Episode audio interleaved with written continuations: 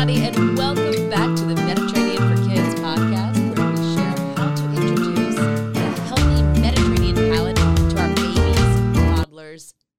children, and teens. Yep, it starts from the very, very youngest of ages, and we take it all the way straight through. I'm Claudia. I've been teaching Mediterranean cooking classes for years now, and I love to share authentic age old family recipes that have been handed down through the generations to ensure a healthier palate and lifestyle for our children. So, for anyone who enters my kitchen, you are welcome. We love to sit, we love to cook, and we love to eat together. So, it is my sincere goal that we raise a healthier generation than those before us. Today, we're talking about legumes. I know it does not sound that cool. I promise we're going to try to make it sound as great as possible, but we're going to learn what exactly is a legume, why we should be eating them, how to prepare them, and we're also going to, to talk about beans. Like, what is the difference between a bean and a legume? Are they not the same thing? Well, close really close. I used to think so, but they are slightly different. So, we're going to start off about what's the difference between legumes, the definition of a bean, how we can put them together, and then how can we prepare them so that our kids actually eat them. All right, so let's start off from the very top. What is a legume? It's a broad category. They are part of the, and I'm going to hope I'm saying this properly, it's the leg Leguminosae family. So it comes from the French word, legume is French, but it comes from the Leguminosae family. They are the seeds inside of the vegetable pod.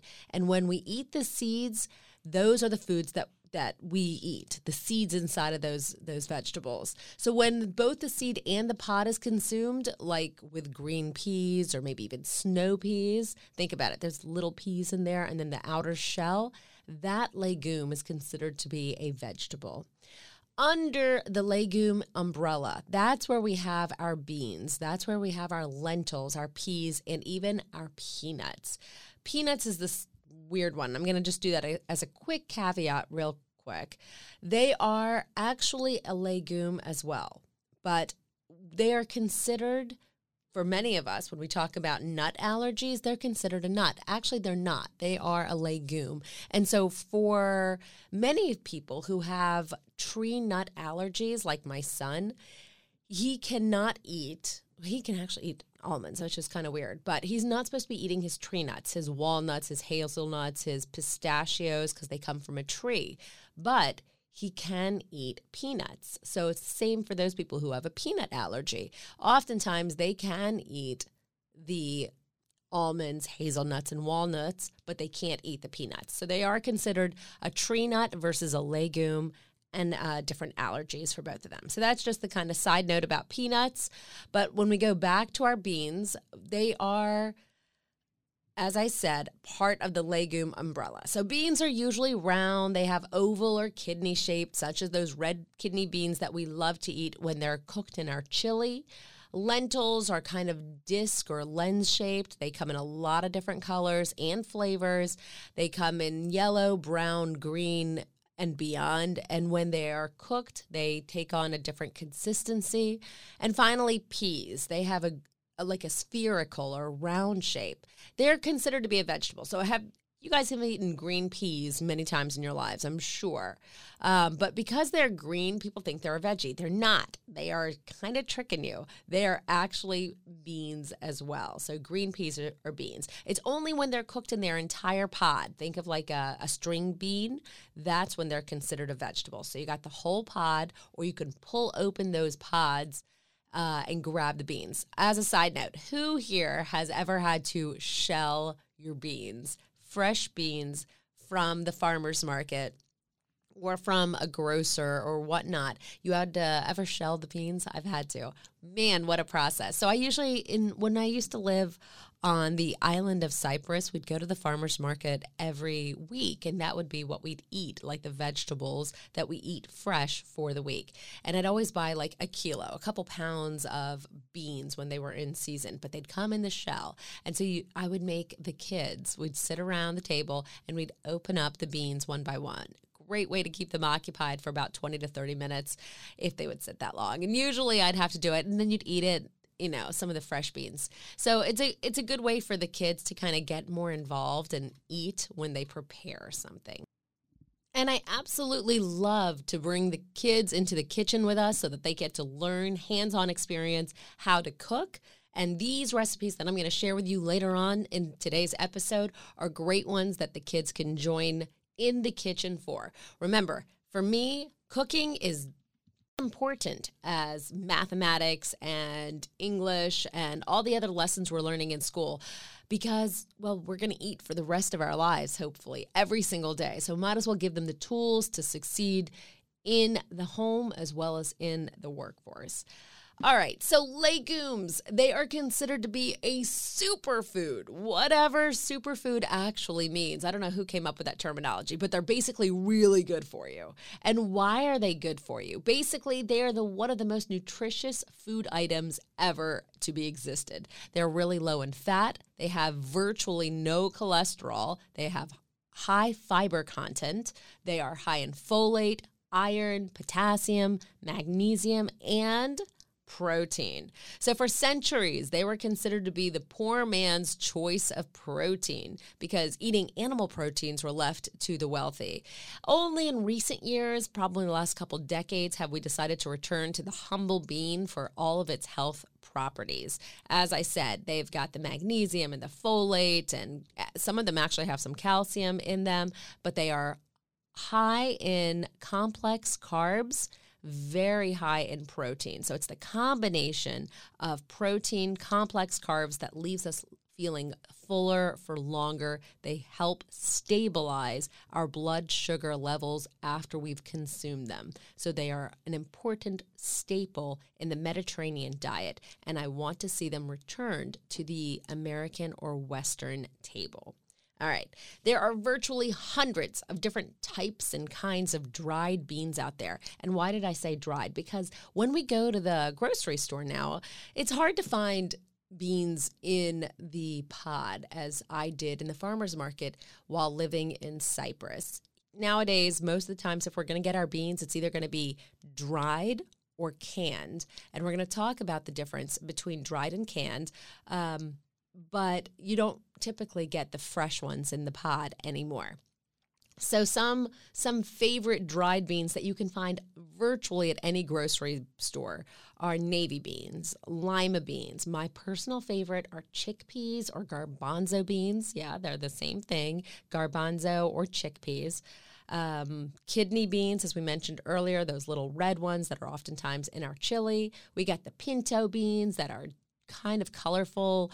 Uh, they are white and brown. The cranberry beans, which are whitish or creamish and red, they have that cranberry tone to it. Black beans, also found in our you know, Mexican food as well as in our chili. We've got soybeans or edamames, which have become a favorite in a lot of Japanese restaurants, and many of us are finding them in the grocers fresh or frozen. And then the fava bean or broad beans, as they say in Europe. They are the larger ones that are white. They are very meaty in consistency. They have high protein content. And if you want a, a larger bean, these are a great one to go for. So, we're going to talk a little bit about some of the beans that are my favorite ones and then how to prepare them. So, one thing that I want to bring up is that many beans help fight cholesterol, much like oats and oatmeal. So, if you're struggling or someone you know or love in your family is struggling to lower your cholesterol, consider trying to add more beans to your diet. In fact, there was a study that examined food intake patterns and risk of death from coronary heart disease. Researchers followed more than 16,000 middle aged men across the US, Finland, the Netherlands, Italy, Greece, and Japan for more than 25 years. Typical food patterns were higher consumption of dairy products in Northern Europe, higher consumption of meat and meat products in the United States, higher consumption of vegetable, legumes, fish, and wine in Southern Europe, and higher consumption of cereals, soy products, and fish in Japan. When researchers analyzed this data in relation to the risk of death from heart disease, they found that legumes were associated with an 82% reduction in heart disease risk. So, again, it is that cholesterol fighting properties of our beans that help lower your risk of heart disease. So I would definitely consider making this a staple in your family's diet a couple times a week. So now that we know that the humble bean, they are full of protein, they got the folate, they got magnesium, complex carbs, they lower your cholesterol, they are considered an overall superfood. Let's work on some recipes so that we can actually know how to cook them, know how to prepare them. I'll share with you a, three of my family's favorites today. So I mentioned earlier that in the grocery store we can rarely find, and prove me wrong, guys, unless it's like green peas um, or green string beans, we can't really find the peas that are fresh, like the the chickpeas, the black beans, the broad beans that are fresh in the pod anymore. If you can, drop me a note. I'd love to find out where you're shopping because I really would love to to do this again. So oftentimes we're stuck with either the canned or the dried beans. Now, canned, they're great. Um, in that they're quick. They're already cooked for you. Uh, they're sitting in some sort of liquid to preserve them a little bit longer. And I won't lie, I've got a couple of cans of chickpeas in my pantry as we speak. And I use them if I'm really in a rush or in a jiffy. So if I want to make a quick hummus, I might grab it. I love to add chickpeas or garbanzo beans on top of a salad. And if I haven't prepared my dried beans, I'll grab some, uh, a can uh, open it up and add it to my salad. So this is how if you're going to get the canned kind, totally fine. I don't give it a good rinse. So it's sitting in that preservative of water and sodium, so it's got higher salt content than if you'd just gotten the dried kind. So make sure that when you're about to open that can, throw it in a colander and give it a good rinse before you use it in any of your recipes. But if you want to kind of go back to the old fashioned way, which is one of the things that I love to prepare is uh, and to talk about is kind of doing it the more natural way. So go ahead and get your dried beans, whatever beans they are, whether it's the dried black beans, the garbanzo beans, the navy beans, whichever form, the cranberry beans, whatever it is, we need to rehydrate them. So it, it's thinking ahead. Okay, so I have to admit the Mediterranean diet is a little bit, it's a quick food and it's great and it's healthy. But sometimes, if you're trying to prepare some of the bean recipes, you might need to think ahead. So, rehydration is needed for that. What you need to do for rehydration is basically throw your beans in a bowl. And how many beans do you need per person? Think of a handful, a handful of dried beans for an adult person. I'll throw for my family of five. I'll throw about half a half of a 16 ounce bag, I'll throw half of it. Or if I just want to prepare extra, I'll do a whole 16 ounce bag throw it in a big bowl, add water to fill it so it covers all the beans and then some. You know, a few inches above the top of the rim of the beans is what you want. And let it sit on your counter overnight.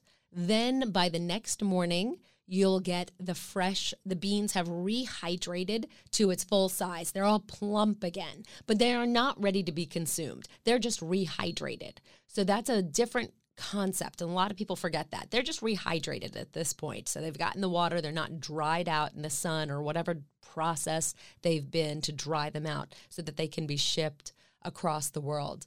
We've gotten them rehydrated by just putting them in water again. We now need to cook them. By the way, if you have not thought in advance, going, oh my gosh, I forgot that I wanted to make hummus today and I wanted to use the beans, the gar- dried garbanzo beans that are in the back of your pantry, but you've forgotten to rehydrate the beans, not a problem. Get a, a nice thick bowl, ceramic or whatnot. Put your beans in there and boil some water. Boil the water and then add it on top of your your dried beans and let it sit for about 30 minutes to an hour. They will plump up super fast. But again, they're plump, they're ready to be cooked, they are not fully cooked. So then you just put them on the burner. So rinse some of that water that's been sitting overnight, throw it back into a colander, rinse it out, and then take your beans, put them in a pot.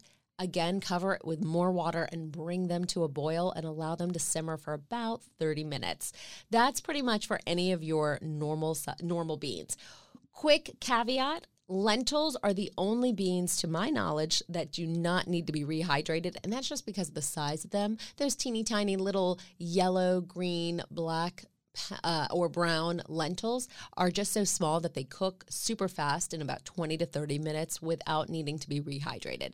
Now that you have rehydrated your beans, you've cooked them you know, by boiling them in water and then bringing them down to a low simmer for 30 minutes, they are ready to be used. You rinse them yet again, throw them in a colander, and now we're going to talk about some simple recipes that I absolutely love. I know it sounds like a lot of steps, but I promise it it's steps that you don't really have to do anything. Adding water, leaving them to to hydrate over by the sink for overnight? Does that really doesn't take much time. And then cooking them for about 20 minutes all you got to do is watch it make sure it doesn't boil over and then bring it to a simmer. Then then that's it. Okay so one of my favorites that my family consumes uh, is a simple red lentil soup. I teach this in my cooking class and everybody loves it. It is the simplest creamiest vegan recipe you've ever had. Grab some simple some small red or yellow lentils. They could be the split kind or the regular, it doesn't matter. Take a nice pot, get a yellow onion or a Vidalia onion, either to work, and then saute those onions in some a good amount of olive oil at the base until they're about caramelized, okay? Not too brown. You want them just kind of translucent and caramel uh, colored. Then, once they are, go ahead and take your rinsed lentils. I like to rinse all of my beans or lentils before I use them. Uh, take and again, how much lentils? It's about a, uh, a, small handful per person. Take your lentils and then add them to the onions. Give them a quick stir with the olive oil, saute them, and then add water. We're going to add a cup of water per person. So, four persons, four cups of water. I like to throw in a carrot at this point, a chopped up carrot, and a little bit of salt. That is it. And then I'll bring it to a boil, allow it to not boil over, but just bring it to a boil and then bring it to a simmer. Lower it down. Cook it for about 20 minutes.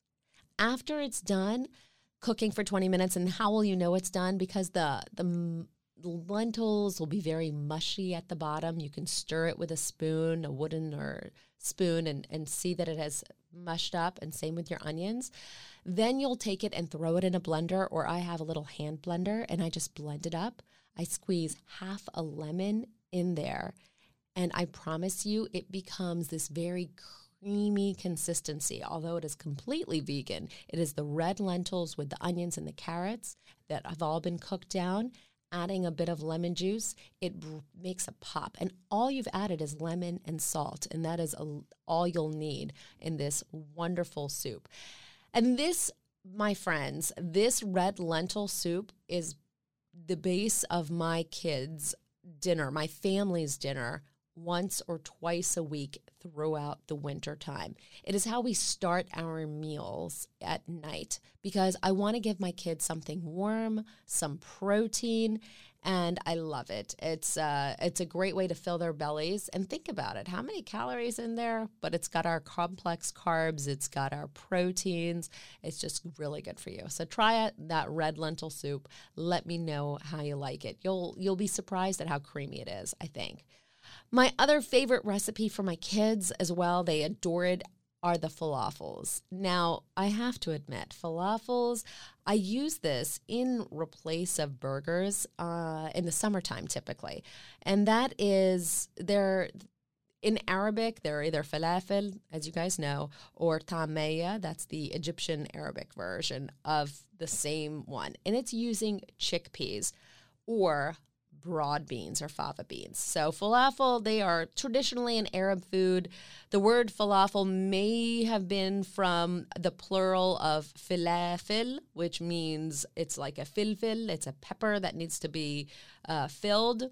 So these fried vegetable patties have become super popular around the world in the West, in the East. They are oftentimes served in sandwiches as a meat substitute We'll find them in our pita bread with a bit of lettuce, tomatoes.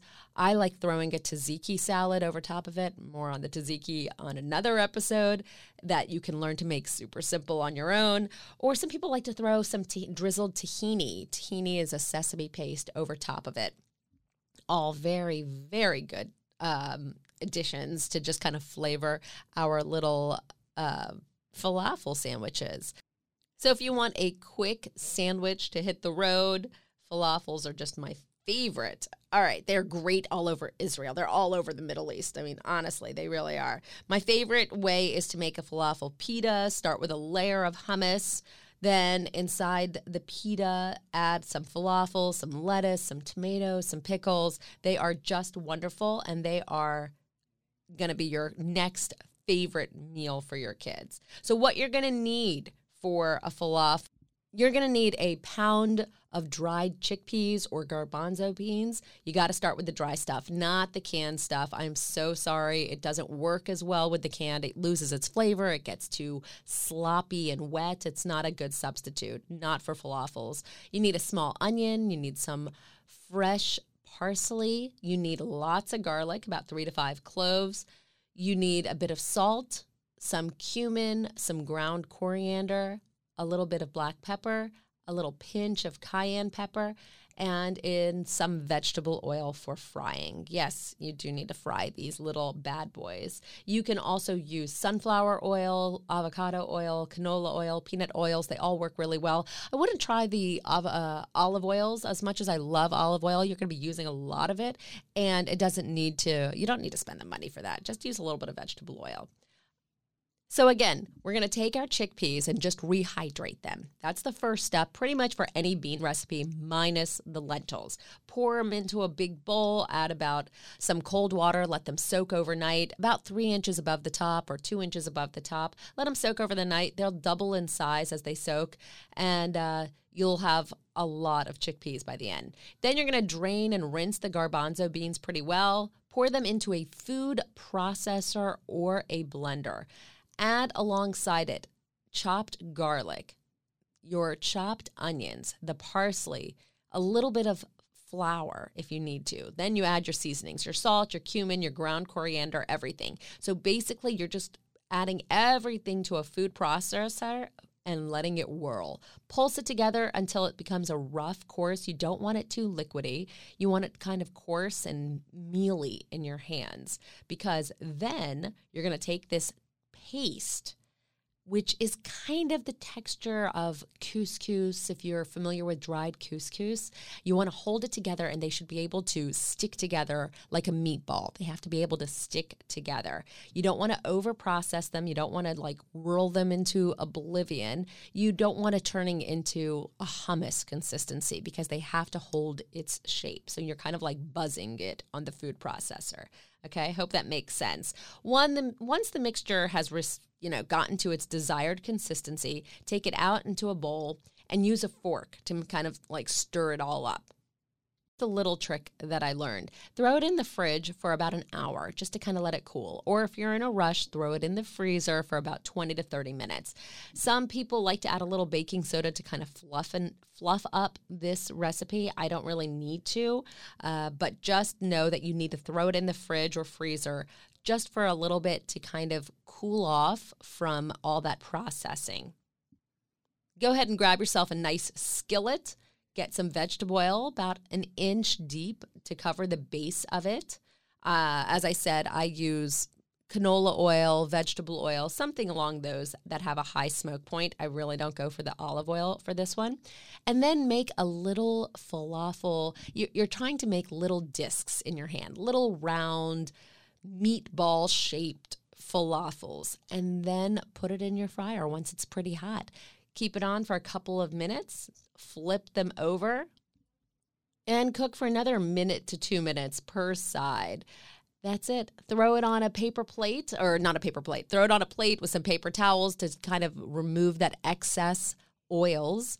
And you've gotten yourself a fabulous falafel. Enjoy it. So remember what we're gonna. I'm gonna have the recipes, but inside my my website as well. But you're gonna need to season up the chickpeas. And we do it with salt, we do it with cumin, coriander, black pepper, a little dash of cayenne pepper. We're adding onions, garlic, and parsley, fresh parsley. And that, my friends, with the chickpeas is exactly how you make a falafel. They are delicious. They will become one of your family favorites, I hope and they are super easy. They just takes a couple steps. I wouldn't necessarily have the children. Uh, remember how I mentioned at the beginning of the episode, have the kids in the the kitchen with me. They can make the little discs and they can help with all of the preparation.